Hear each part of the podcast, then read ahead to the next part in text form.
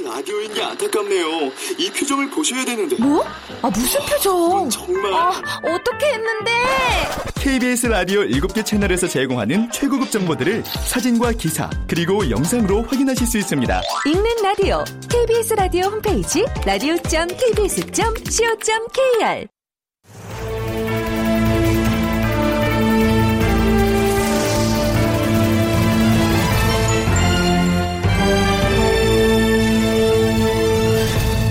다큐멘터리 역사를 찾아서.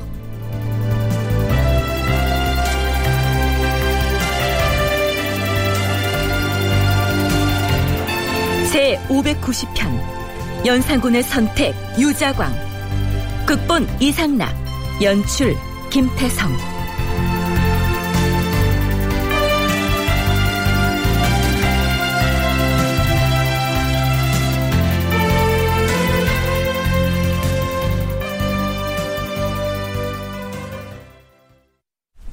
청취자 여러분 안녕하십니까? 역사를 찾아서의 김석환입니다.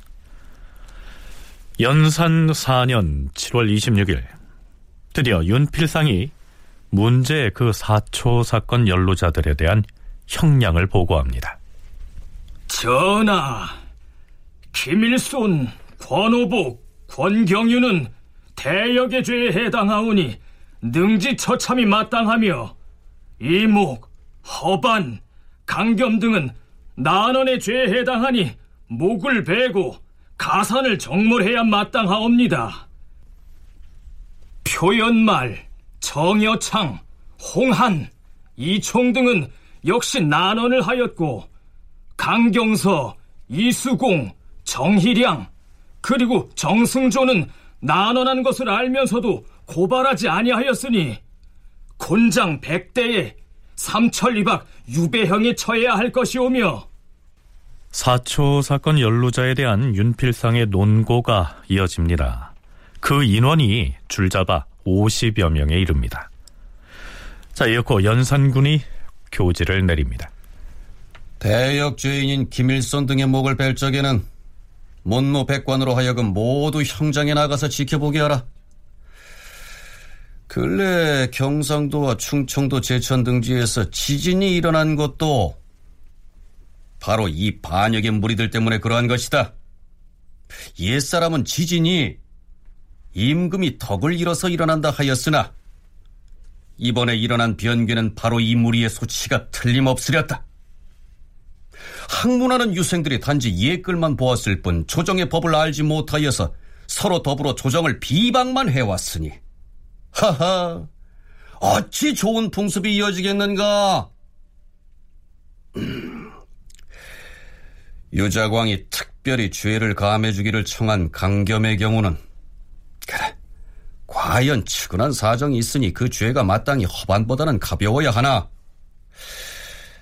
죄인 이주의 경우는 당연히 한 등급을 더하여 처벌해야 할 것이며 윤효손이 이놈은 기망한 말을 하였으니 당연히 파직을 해야 할 것이고 연산군은 윤필상 등 의정부 대신들이 고한 형량이 양에 차지 않는 듯 직접 이름을 거론하면서 더욱 무거운 형벌을 부과하기도 합니다. 또한 애당초 윤필상이 보고한 처벌 대상에는 포함되지 않았던 사람이 죄인으로 추가되기도 하는데요. 대표적인 인물이 이극돈이었습니다. 이극돈은 김일손의 사초에 불온한 내용이 있음을 안 지가 오래되었다고 하였다. 그럼에도 불구하고 일찍이 고하지 않았으니 마땅히 파직을 해야 할 것이다. 어세겸도 또한 파직을 명하노라. 이극도는 성종실록을 편찬하기 위해서 설치된 실록청의 당상관이었습니다. 이 이극돈이 어떤 인물이었느냐 하면요. 이극도는 부친 이인손과 형 이극배, 동생 이극균 등 3부자가 정승을 지내고 나머지 형제들도 판서를 지냈으며 형제가 모두 자귀를 받고 봉군되었다. 성종 18년에 판한성부사가 되었고 이후 이조 판서와 병조 판서, 호조 판서, 오도의 관찰사 등을 차례로 역임하고 의정부 좌찬성과 우찬성을 거쳐 다시 지경연 춘추관 성균관사를 지냈다. 그는 성종 때부터 훈구파의 대표적인 학자로 신진사류인 살인파의 집중적인 견제를 받았다. 이런 사람이었습니다. 말하자면 훈구 대신의 대표적인 인물이었죠. 그랬던 그가 무오사화 때 죄를 지었다고 해서 파직된 것입니다. 자, 우리가 사화라고 하면요. 훈구파와 살인파가 충돌을 해서 살인 세력이 화를 당한 사건이다. 뭐 대개는 이렇게 설명을 하는데요. 그렇다면 훈구 대신의 상징적인 인물인 이극돈이 처벌을 받았다는 사실은 설명이 필요한 대목이죠. 성신여대 오종록 교수의 얘기 들어보시죠. 이극돈도 실록청 당상으로서 이 사초에 대해서 관여를 했고 그런데 이극돈이 그 문제를 파악을 해놓고는 부강한테 즉각하는 것이 아니죠. 결국 한치영을 찾아가서 만나서 얘기를 하고 어쩌고저쩌고 하다가 결국 그게 유자강의 귀에 들어가고 유자강이 앞장서서 이제 연산군에게 보고하게 되었고 그렇다면은 이와 같이 중차대한 일을 곧바로 그 아뢰지 않았다 하는 것은 만약에 후대의 연산군 같으면은 이국돈도 아마 아주 심한 처벌을 당했을 수가 있는 거죠.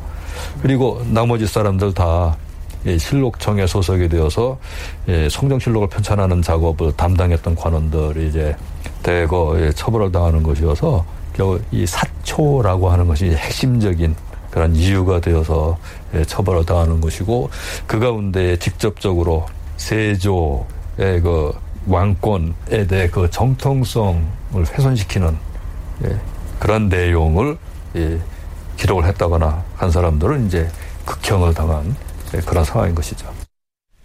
자, 이게 무슨 얘기냐면요. 이극돈이 전라도 관찰사로 있을 때 세조 비인 정희왕후의 국상이 있었는데요. 그가 아마 국상 중에 술에 취해서 장흥의 기생과 어울린 적이 있었던 모양입니다. 그 소문을 김일손이 듣고서 사초에다가 기록을 했겠죠. 그런데 실록 편찬 과정에서 자신의 그러한 비행이 사초에 올라 있는 것을 보고서 이에 앙심을 품고 유자광을 찾아가서는 김일손의 사초에 세조에 대한 불경스러운 내용이 있다. 이렇게 알려줌으로써 무오사화의 불씨를 지폈다는 의심을 받고 있는 인물이 바로 이극돈이었습니다. 따라서 연산군이 보기에는 이 사화의 불씨를 제공해준 인물이기 때문에 미워할 이유가 전혀 없는데요. 그런데도 그를 처벌한 것은 아무리 훈구 대신이라고 해도 잘못하면 용서하지 않겠다. 이런 일종의 경고의 의미가 있는 것이 아닌가 여겨집니다. 그런데 이 상황에서도 훈구 대신 그룹 중에서 유일하게 사초 사건 연루자들에 대해서 또 한 번 가벼운 처벌을 주장한 사람이 있었습니다. 노사신이었습니다. 주상전하, 조의제문 등 불운한 시문을 지은 사람은 김종직이옵니다. 김일손 등이 스스로 그러한 글을 지은 것은 아니지 않사옵니까? 단지 김종직을 찬양하기만 하였사오니 그 죄가 마땅히 가벼야 하옵니다. 그들의 죄를 감해야 하옵니다. 자, 지난 시간 말미에도 언급을 했습니다만 김일손 등에 대해서 이미 능지처사의 형벌이 내려진 그 살벌한 분위기에서 연산군을 향해 그를 죽여서는 안 된다 이렇게 거듭 청하고 있으니 이건 확실히 용기가 필요한 일이었겠죠. 대관들에 대해서 처벌을 하고 파직시키고 그래가지고 대관 구성을 이제 새롭게 바꾸고 하는 정도라고 한다면은 그뭐 노사신이 아주 훌륭하신 판단입니다라고 이제 국왕에게 오히려 칭송하는 그런 식의 말을 했다 하더라도 예, 역사 기록에서 이제는 아주 그 흉악한 짓을 했다라고까지 평가되지는 않겠죠. 그런데 이제 이 살인들이 죽음을 당하는 살인들이 화를 당했다 해가지고 이제 사화라고 하는 표현을 쓰게 되는데 살인이 화를 당해서 그것도 죽음을 당하고 나가서 이제 김정진 같은 경우는 이제 부관 참시를 당하고 하는 사태가 예, 벌어질 때 오히려 그런 식으로 일이 전개돼 나가는 그런 과정에서 중심적인 역할을 한 인물 가운데 하나가 된다라고 했을 때 후대의 역사 평가가 어떻게 될 것인가. 만일 이 사건의 결말이 누구누구가 파직되고 아무개가 귀양 가는 정도의 선에서 마무리가 된다면 설령 연산군의 조처에 맞장구를 쳤다고 해도 역사적으로는 크게 비난받지 않겠죠. 하지만 젊은 살림 세력이 죽임을 당하는 등 참화로 귀결된다면 스스로가 뒷날 역사적으로 어떤 평가를 받을지 두려웠을 것이란 분석입니다. 물론 연산군은 노사신의 그러한 주청에 대해서는 듣는 척 마는 척 하고서 다만 이렇게 명합니다. 아, 이번 일은 사직에 관련된 중대사이니 과인은 이 사실을 종묘에 고유하고 서울과 지방의 백성들에게 널리 알릴 것이다. 그러니 과인이 반포할 교서를 지을 때는 문장을 아름답게 잘 만들어서 사람은 물론 신도 감동하도록 글을 잘 지어야 할 것이다.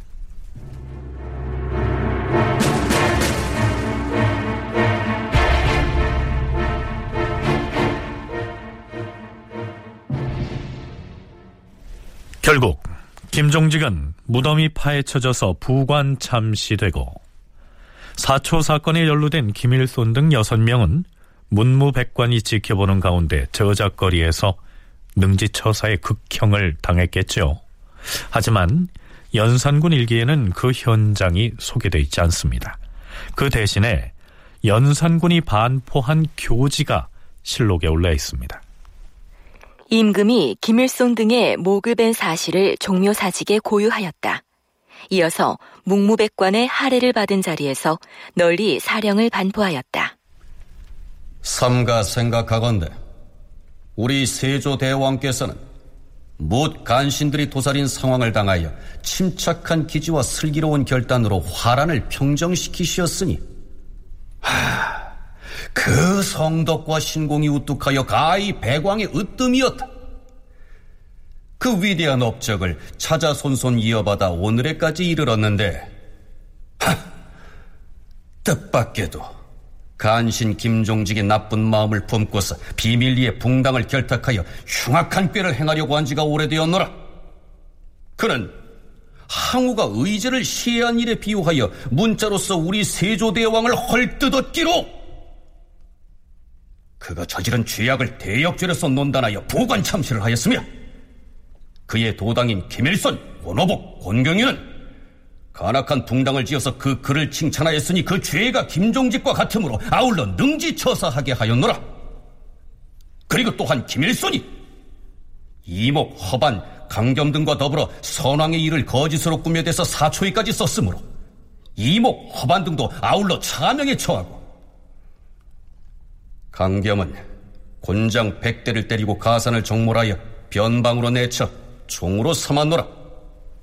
이어서 표연말, 홍한, 정여창, 이총, 강경서, 이수공, 정희량, 정승조 등은 곤장 백대를 때려서 삼천리 밖으로 귀양 보냈다는 내용을 포함해서 장형을 가하고 파직을 당한 사람들의 명단도 일일이 거명을 하고 나서요.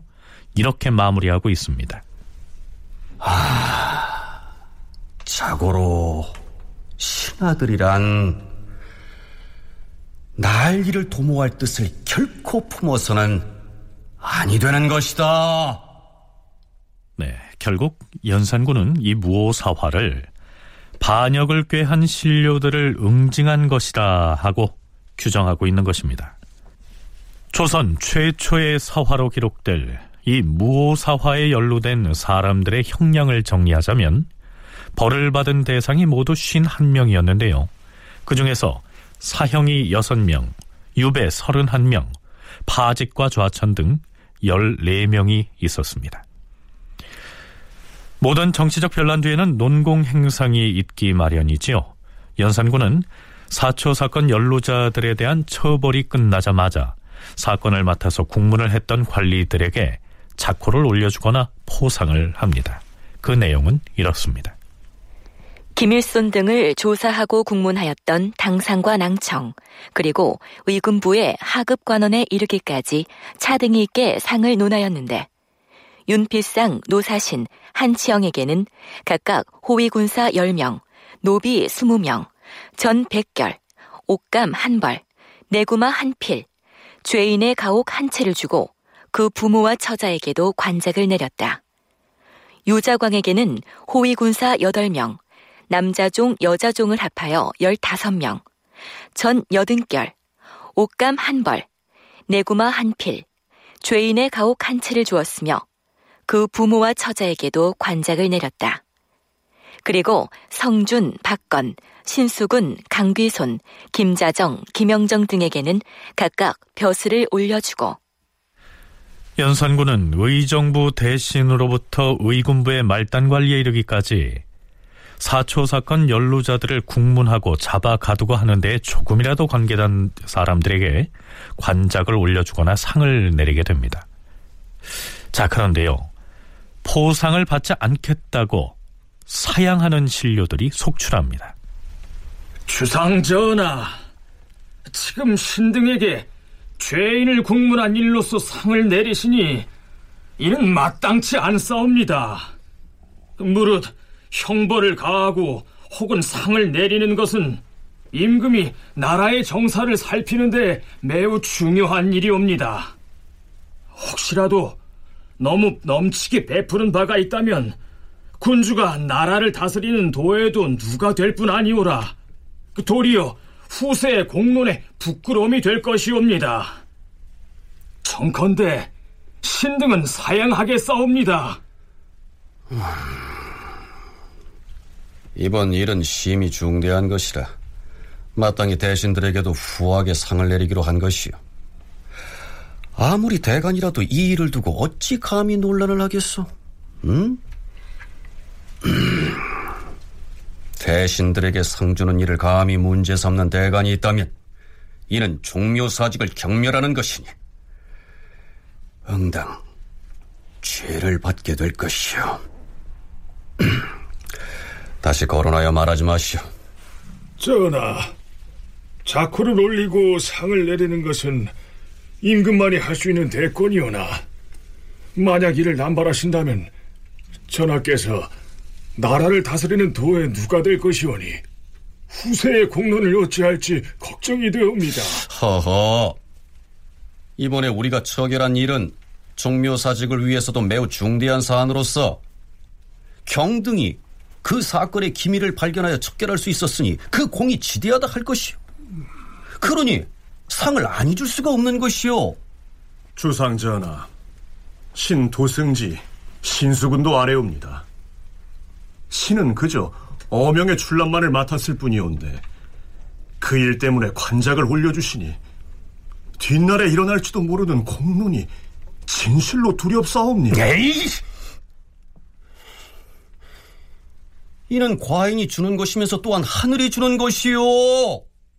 경이 아무리 사양하려 해도 소용이 없을 것이니 말하지 마시오. 자, 흥미로운 것은 포상을 사양하는 대신들이 한결같이 뒷날의 공론이 두렵다 하고 말하고 있는 것입니다. 그런데 이때 오랜만에 대간도 목소리를 내려고 합니다. 사관원의 사관 안윤덕이 승정원에 나타나서 임금에게 이렇게 상언을 합니다. 주상전하, 근일에 죄인들을 국문했던 추관들은 모두 다 벼슬이 올랐고 문사 낭청들까지 풍계가 뛰어싸웁니다. 이 사람들은 다 명령을 받들어 옥사를 문초하였을 따름이온데 이는 너무나 지나치옵니다. 정컨대 이를 시정하시옵소서. 사간원의 간관이 임금에게 이러한 간언을 하려고 승정원에 나타났는데요. 동부승지가 그에게 다가갑니다. 지금 자네가 사간원의 간관으로서 주상 전하께 이번의 포상을 취소하도록 간으려고 왔단 말인가? 그럼 한간으로서 대간에 마땅한 임무를 수행하러 왔는데 무엇이 문제란 말인가? 허허, 이 사람 큰일 낼 소리 하고 있네. 자, 이것을 보시게. 이게 무엇인가? 어제 전하께서 내리신 어서일세. 뭐라? 어서? 아, 어디? 종묘사직을 경멸하는 것이 응당 죄를 받게. 아, 아유, 아유, 나는 그 전하께서 이런 어서를 내리신 줄 결탄코 몰랐다네. 아, 그 내가 승정원에 온 일은 없던 일로 해주기나. 근데 그, 그럼 난 가겠네. 자, 도대체 사간원에서 온 이 간관에게 동부 승지가 보여준 그 어서라는 것엔 뭐라고 쓰여 있었을까요? 앞에서도 소개한 바 있는 이런 내용입니다. 대신들에게 상주는 이를 감히 문제 삼는 대간이 있다면 이는 종묘사직을 경멸하는 것이니 응당 무거운 죄를 받게 될 것이다. 이 시기 대간의 처지가 이러했던 것입니다. 연산군은 또한 성종실록을 편찬하기 위해서 설치된 실록청에 이렇게 명합니다. 김종직, 권오복, 김일선, 권경유 이놈들이 작성한 사초는 곧다 수합하여 불살라버리도록 하라.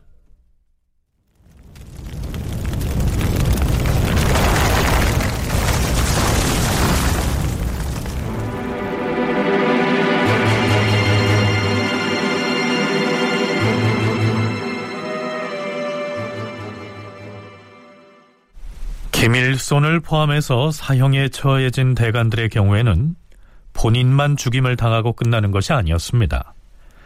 김일손에게 편지를 보냈다가 김일손의 집이 수색을 당하는 바람에 편지가 발견돼서 억울하게 죽음을 당한 권오복에 대해서 노사신을 비롯한 대신들이 이 연산군에게 선처를 바라는 내용이 실록에 올라 있습니다. 전하, 신등이 듣자온즉 권오복에게는 늙은 어미가 있어없고 권경유에게는 장성한 아들이 있다 하옵니다. 법에 비추어 마땅히 이들도 교형에 처해야 하옵니다만 권오복 등은 단지 불운한 뜻을 문자에 나타냈을 따름이오니 거사를 주도한 반역자와는 조금 거리가 있사옵니다. 그럼에도 대역죄를 받고 참수형을 당했사옵니다. 하오나 그 부자가 연좌되는 것은 온당하지 않은 듯하옵니다.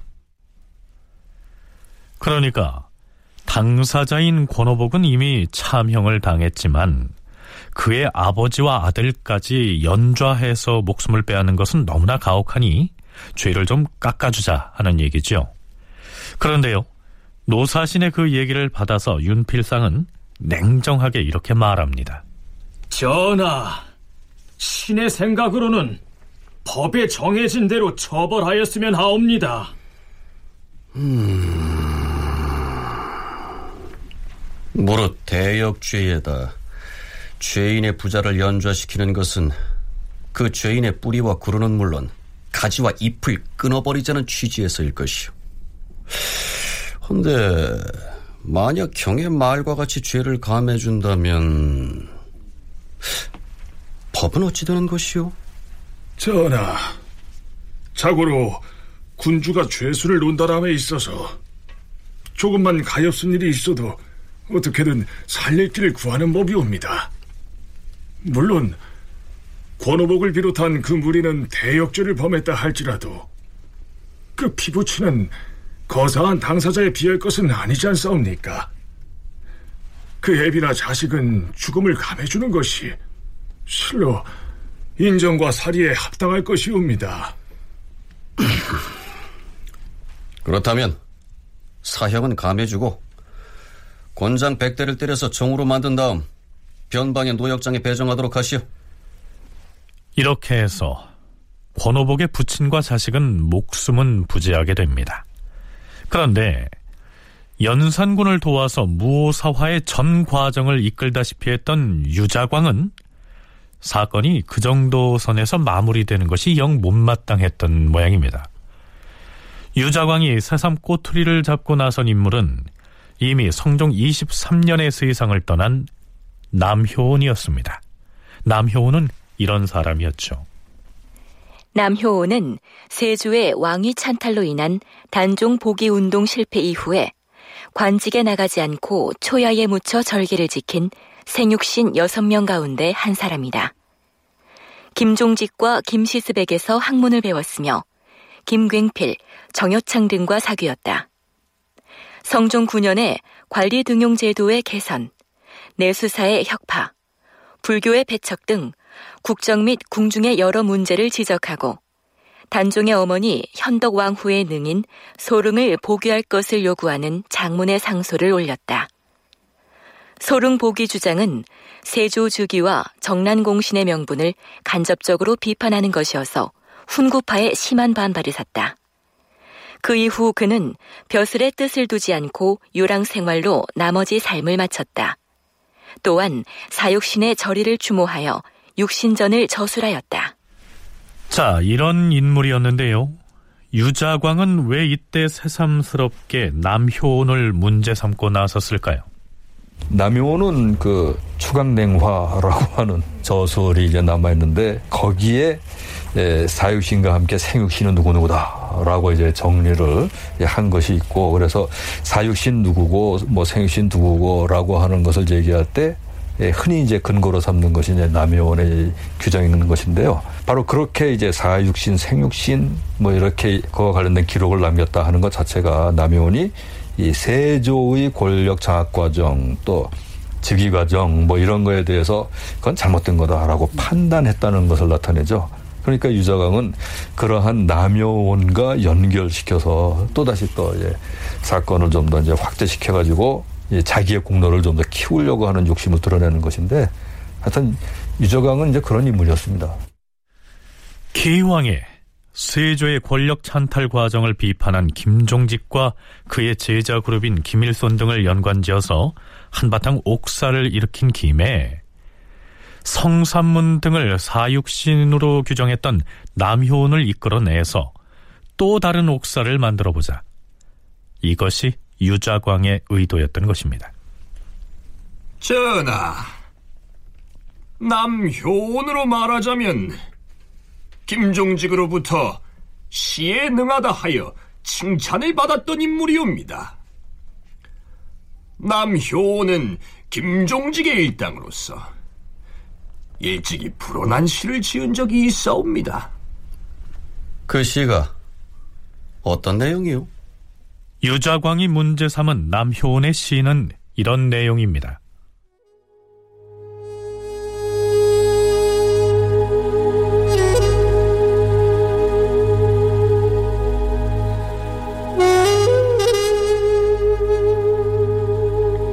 안생이 죽으니 참다운 벗이 없어져 버렸고 홍자가 시골에서 부역을 하니 우리의 도가 궁하도다. 대유는 있지만 추향의 고달프니 이 심회를 농서공에게나 이야기하리.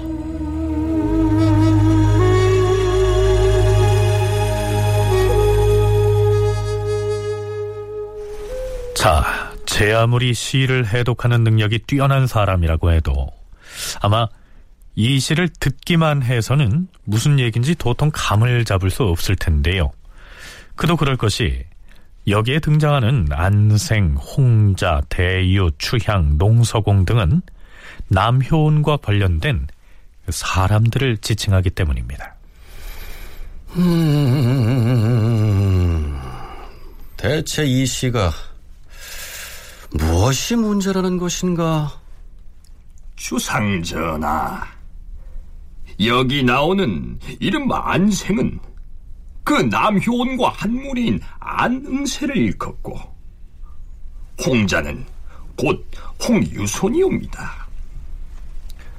또한 시문에서 우리의 도가 궁하다고 한 것은 홍유손을 공자에 비한 것이오며 대유는 김굉필의 차로서 김굉필이 처음에는 남효원 등과 동지였으나 마침내 과거에 응시하였기 때문에 추향의 고달프다 이렇게 표기한 것이옵니다.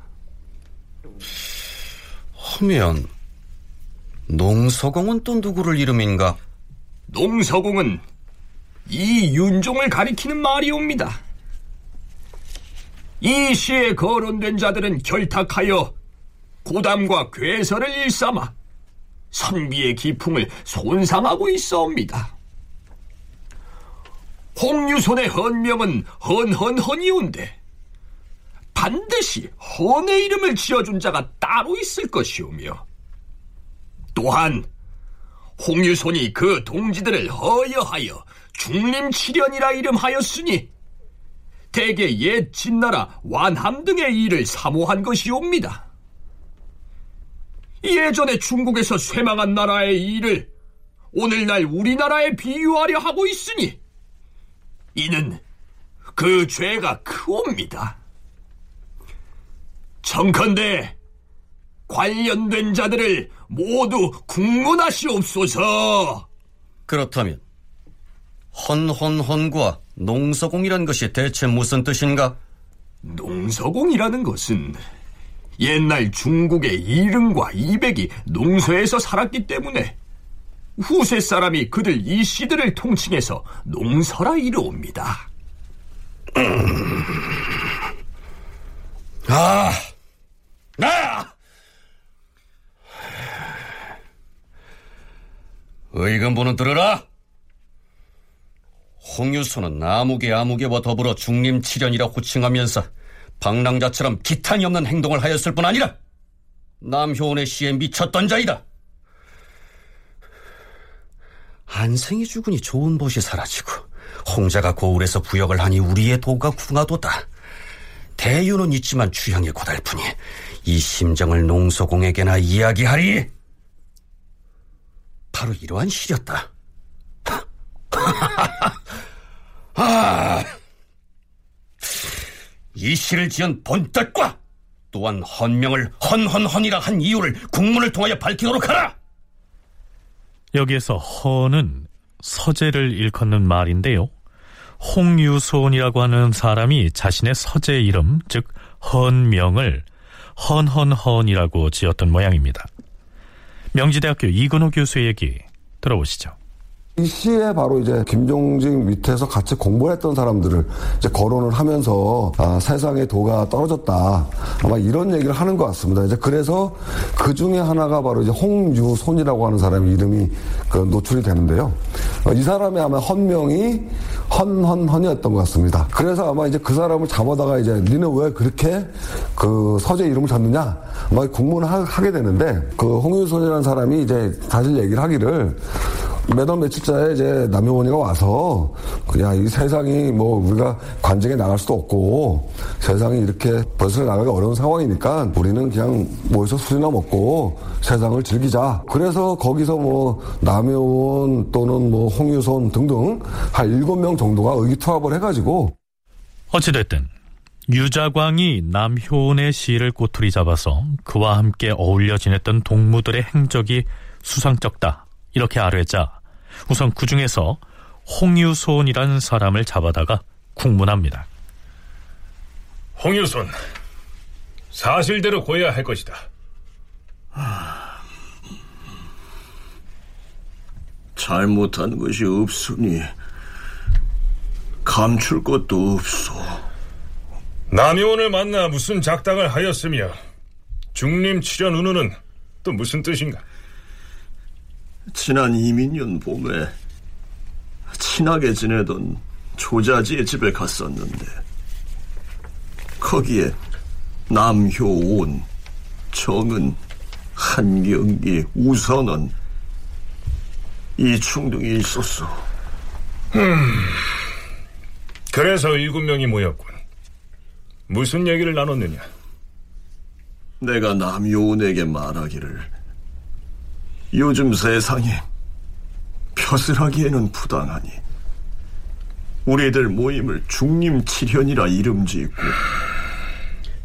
방랑놀이나 하면서 세월을 보내는 것이 좋겠다. 이렇게 말하였어. 그랬더니 남효원이 뭐라 하였느냐? 남효원이 좋다고 하였어. 그래서 각기 소유권이라는 두 권을 만들어 쓰고 술과 안주를 싸가지고 동대문 밖에 모이기로 약속하였소. 동대문 밖에 모여 무엇을 하였느냐? 그곳 성 아래 대나무 숲 속에 모여서 그 두 권을 쓴 다음 남효원이 우두머리가 되고 내가 차석이 되어서 중림 7년이라 일컬었지요. 뒤에 명양정 현손과 노섭 그리고 유방이 와서 합류하였소. 소주를 몇 순배 돌려 마시고 노래하고 춤추다가 날이 저물어 파한 것이요. 홍유손에 대한 의군부의 공초 내용이 대략 이러합니다. 전하, 그 무리 중에서 남효원은 이미 죽었사옵고 이 총은 이미 먼 지방으로 유배되었으니 그 나머지 조자지, 정은, 한경기, 우선은, 현선, 노섭, 유방 등을 당장 잡아다가 추국하시옵소서. 그리하라. 자, 그렇다면 이들은 대체 무슨 잘못을 저질렀다는 것일까요? 먼저 중림칠현이란 말이 어디에서 유래했는지 살펴보죠. 중림칠현은 글자 그대로 대나무 숲을 속의 일곱 현인을 일컫는다.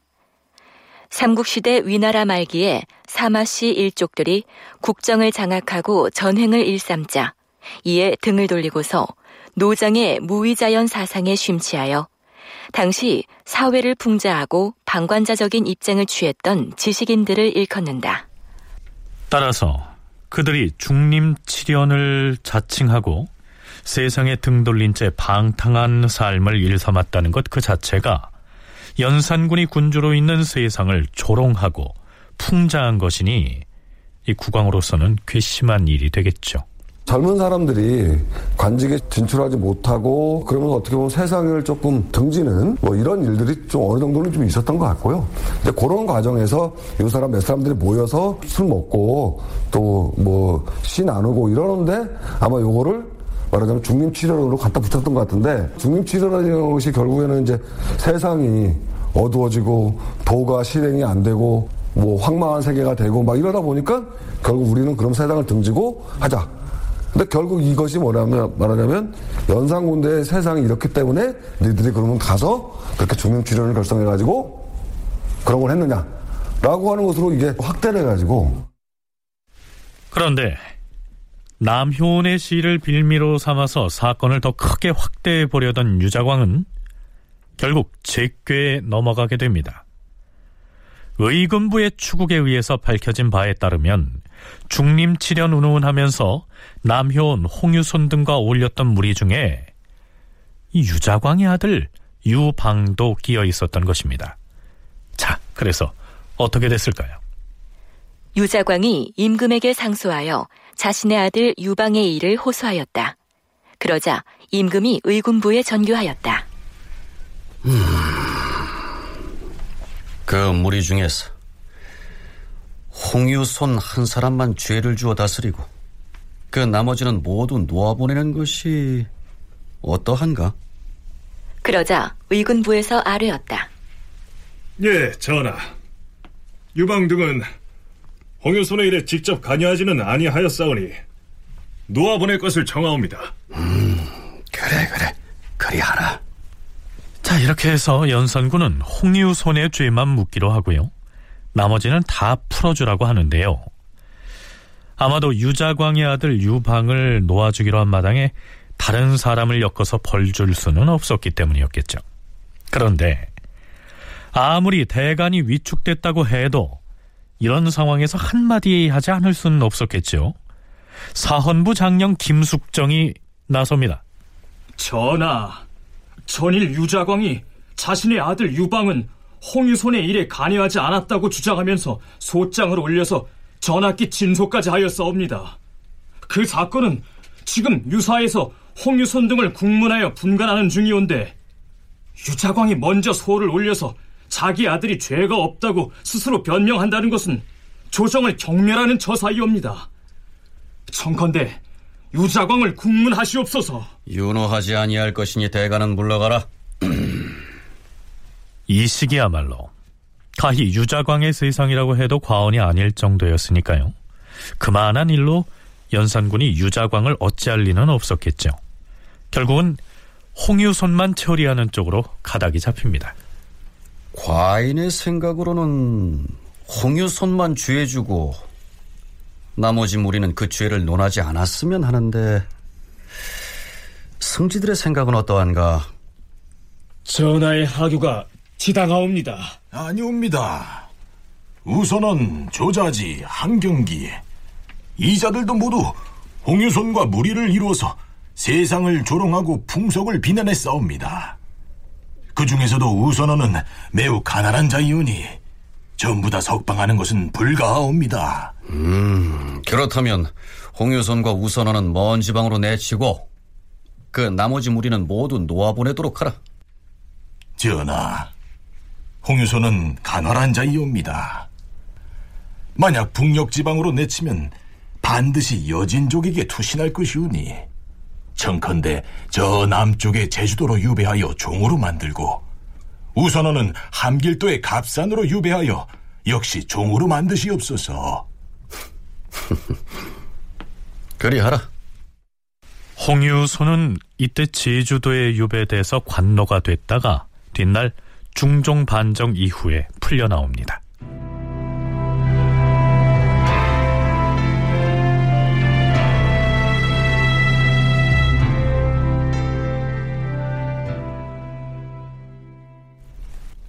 연산 4년 7월 26일의 실록 기사를 보면 좀 특이한 기사가 올라 있습니다. 무오사화의 전말을 기술하면서 유자광에 대해서 3인칭 시점에서 객관적으로 평가를 하고 있는 것이죠. 중종 시기에 연산군 일기를 편찬하면서 유자광에 대한 사관의 사평까지 곁들여서 작성한 조금은 독특한 형식의 실록 기사라고 이해하면 될 것 같습니다. 유자광은 부윤 유규의 서자로 태어나 날래고 힘이 세었으며 높은 나무를 원숭이와 같이 잘 탔다. 어려서 물회자로서 장기와 바둑을 두고 재물을 다투기도 하였으며 새벽이나 밤에 떠돌아다니며 길가에서 여자를 만나면 마구 끌어다가 음간을 하였다. 또한 방종하고 폐약함이 심하니 그의 아비 유규는 여러 번 그를 매질하였을 뿐만 아니라 자식으로 여기지도 아니하였다. 유자광의 출신 그리고 성장 과정을 이렇듯 심하다 싶을 만큼 매우 부정적으로 기술하고 있습니다. 자, 조금 건너뛰어서 살펴보죠. 유자광은 성질이 음흉하여 남을 잘 해쳤고 재능과 명예가 자기보다 뛰어난 자가 있으면 반드시 모함하려고 하였다. 기발한 언론으로서 왕이 좋아하는 것을 찾아 비위를 맞추고자 하였으며 마침내 한명회가 상소하여 유자광이 장차 바로 할 뜻이 있다고 하였는데 왕이 죄로 여기지 아니하였다. 뒤에 임사홍 등과 더불어 현석규를 밀어내려고 무고를 하였다가 실패하여 동네로 귀양을 갔었는데 이윽고 석방되어 왔다. 그러나 왕은 그가 국정을 어지럽게 하는 사람이라는 것을 알고 있었기 때문에 훈복만을 회복시켰을 뿐 일찍이 중요한 직책을 제수하지 아니하니 마음에 항상 불만을 품었다. 그러던 중 이극돈 형제가 조정에서 권세를 잡는 것을 보고 그는 좋게 자기의 뜻을 성취시킬 만한 사람이라는 것을 알고서 문득 몸을 기울여 아부하면서 서로 결탁하였다. 그러던 중에 김일손이 제출한 사초에 김종직이 세조를 비난하는 내용이 올라 있다 하는 정보를 입수하고 연산군을 움직여서 결국 이 사화를 꾸며낸 것입니다. 물론 이걸 바꿔서 말하면 연산군이 유자광을 철저하게 이용했다 할 수도 있겠죠. 명지대 이근호 교수와 성신여대 오종록 교수의 얘기 차례로 들어보시겠습니다. 연산군은 이 유자광이라는 사람을 선택을 했던 것 같습니다. 그것이 바로 이제 무호사화가 직접적인 계기가 된 것 같아요. 그래서 결국 이제 사초에 대한 소스를 소재를 결국 연산군한테 얘기하고 그러면서 연산군이 아 이것을 확대시키려고 하는 의도를 분명히 알았던 것 같고 그 과정에서 바로 김종지의 문집을 드리고 하는 이런 과정들 그런 과정들이 개인적인 아첨이나 아부나 뭐 이런 것들로 저희가 해석하기보다는 결국엔 이제 국왕의 의도를 정확하게 파악을 하고 그걸 통해서 어떻게 보면 국왕권을 유지하기 위한 일종의 친위 세력 정도로 그러니까 그런 정도로 저희가 유자강을 좀 평가해 볼 수 있지 않을까. 유자강이 한 짓은 뭐 영어식으로 표현을 하면 아무리 혹독하게 비판하더라도 지나치다고 할 수 없을 것이다. 뭐 이럴 정도로 하여튼 못된 짓을 많이 했는데요. 근데 무언가 끄트머리에 지나지 않다 하더라도 그 허물을 찾아내가지고 그 영모, 반역, 불충 이런 것 등등으로 엮어서 예, 그거를 자기의 공로로 삼고자 했던 그런 인물. 뭐 역사적으로 그런 인물들이 여럿이 있겠습니다만은 조선 시대에 보면은 이제 유자광이 그 대표적인 인물인 셈인데 그게 아마 유자광이 그 시기에 많은 사람들에게서 어, 비난을 받고 하게 된 예, 가장 결정적인 이유라고 생각을 합니다. 출신 성분이 다른 대신들과는 견줄 바가 못됐던 유자광. 그는 가능하면 사건을 크게 만들어야 그 공로를 인정받을 수 있었기 때문에 자꾸만 사건을 확대하려고 애를 썼던 것입니다. 유자광은 왕이 노한 틈을 타서 연루자들을 일망타진할 양으로 윤필상 등에게 눈짓을 보내면서 이렇게 말하였다. 보시오, 이보시오, 이보시오들. 응? 이 사람이 저지른 악행은 무릇 신하된 자로서는 감히 할 수 없는 불공대천 원수의 행위예요. 마땅히 그 도당들을 추국하여서 뿌리를 뽑아버려야 조정이 바야흐로 청명해질 것이에요. 그렇지 않으면 그 도당이 언제든 들고 일어나서 그 화가 미국의 조정을 위태롭게 할 것입니다. 그럴 때마다 좌우에서는 아무 말도 하지 않고 입을 다물었는데 유독 노사신이 손을 저으며 말렸다. 유정한 그들은 어찌하여 이런 말을 하시오? 중국 후한 말기에 황관들이 정권을 장악하여 자신들을 탄핵한 관료들을 처벌하려고 마음대로 권력을 휘둘렀던 저 당구의 일을 들어보지도 못하였소. 그 바람에 결국 한나라는 망하고 말았어요. 총론을 가하는 선비가 마땅히 조정에 있어야 하는 것이요. 대간의 청론이 없어지는 것은 국가의 복이 아니란 말이오. 어찌하여 그대는 말을 그토록 어긋나게 하는 것이오? 내가 언제 어긋난 말을 하였단 말이오? 나는 무릇 옥사에 연결된 자를 주상전하께 주청하여 끝까지 다스리게 할 뿐이요. 당초에 우리가 전하께 아는 것은 역사 기록을 올바로 하기 위함이었는데 지금은 이를 마구 키워서 지연 말단에까지 죄를 씌우는 행위가 만연되고 있지 않소. 역사 기록에 관계되지 아니한 자가 날마다 줄줄이 옥에 갇히고 있는 실정이니 이는 우리들의 본의가 아니지 않소. 유자관과 노사시는 급기야 연루자들의 죄를 결정하는 날에는 임금 앞에서 서로 낯빛을 붉히며 힐책하다가 각기 다른 의견을 아뢰었다. 그러나 왕은 유자광의 의논을 따랐다. 결국에는 연산군이 유자광의 계략을 지지하고 받아들임으로써 사초 사건은 여섯 명의 목숨을 앗아가고 김종직을 부관 참시했으며 총 50여 명이나 되는 연루자를 처벌하는 참극으로 확대된 것입니다. 실록에는 김일손 등이 능지처사되던 날의 도성의 분위기를 이렇게 전하고 있습니다. 이날 대낮인데도 캄캄하여 비가 물쏟듯이 내리고 큰 바람이 동남방에서 일어나니 나무가 뽑히고 기왓장이 날리었으며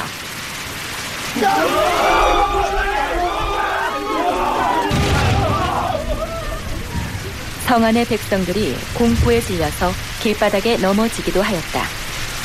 그런데 유자광은 의기가 양양하였다. 이리 오너라! 문을 열지 못하겠느냐? 내가 돌아왔느니라!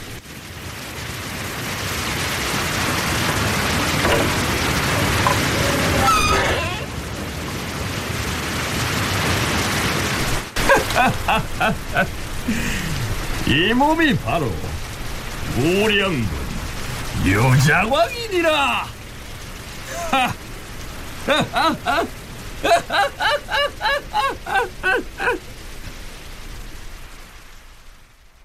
이로부터 유자강의 위험이 서울과 지방에까지 알려져서 조정 신료들이 그를 마치 독사처럼 무섭게 여겨서 감히 그 뜻을 거스르는 자가 없었다. 유자광은 바야흐로 제 세상인 양 거리낌이 없었다. 염치 없는 무리들이 그를 따라붙어 그의 집 대문간으로 몰려왔으며 유림들은 기가 죽어서 집안에 들어앉아 탄식만 하고 있었다. 학사에는 몇 달 동안이나 글을 읽고 외우는 소리가 들리지 않았다. 부영들은 자신의 자제를 보고 공부는 많이 해서 무엇 하느냐며 탄식을 하였다. 물론 이 연산군 일기는 연산군이 쫓겨나고 중종반정이 일어난 이후에 찬술됐기 때문에 연산군의 부정적인 면이 과도하게 표현된 점도 있을 겁니다.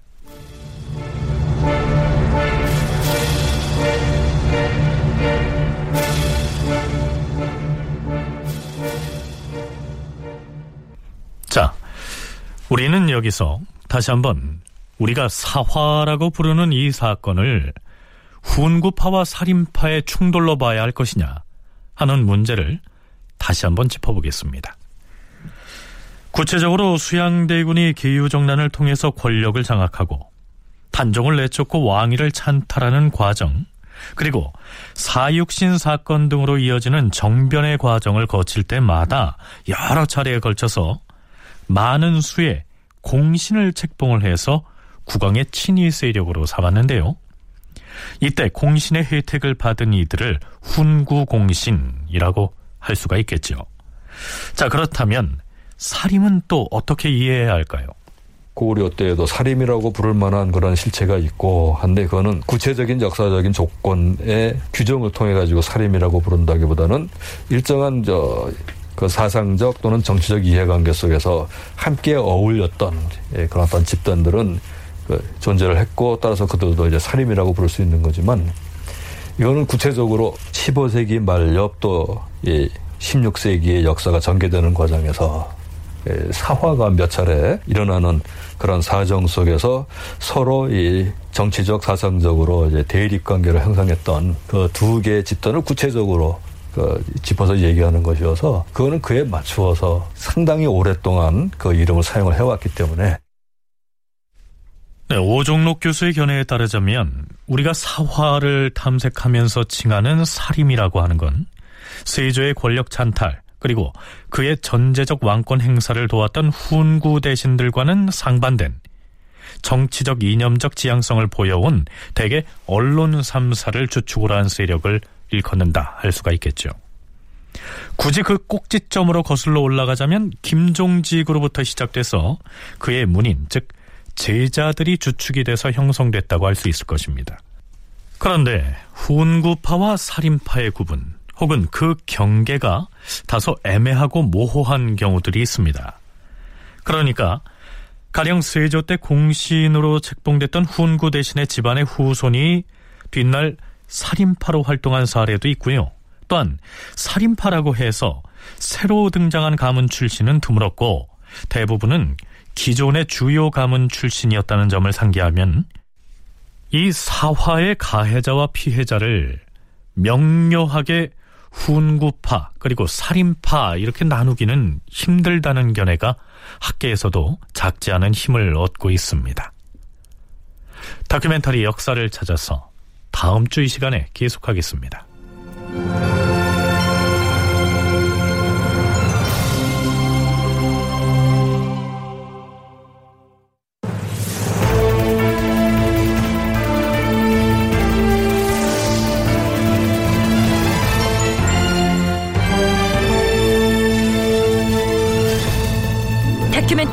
역사를 찾아서 제 590편 연산군의 선택 유자광 이상락 극본 김태성 연출로 보내드렸습니다.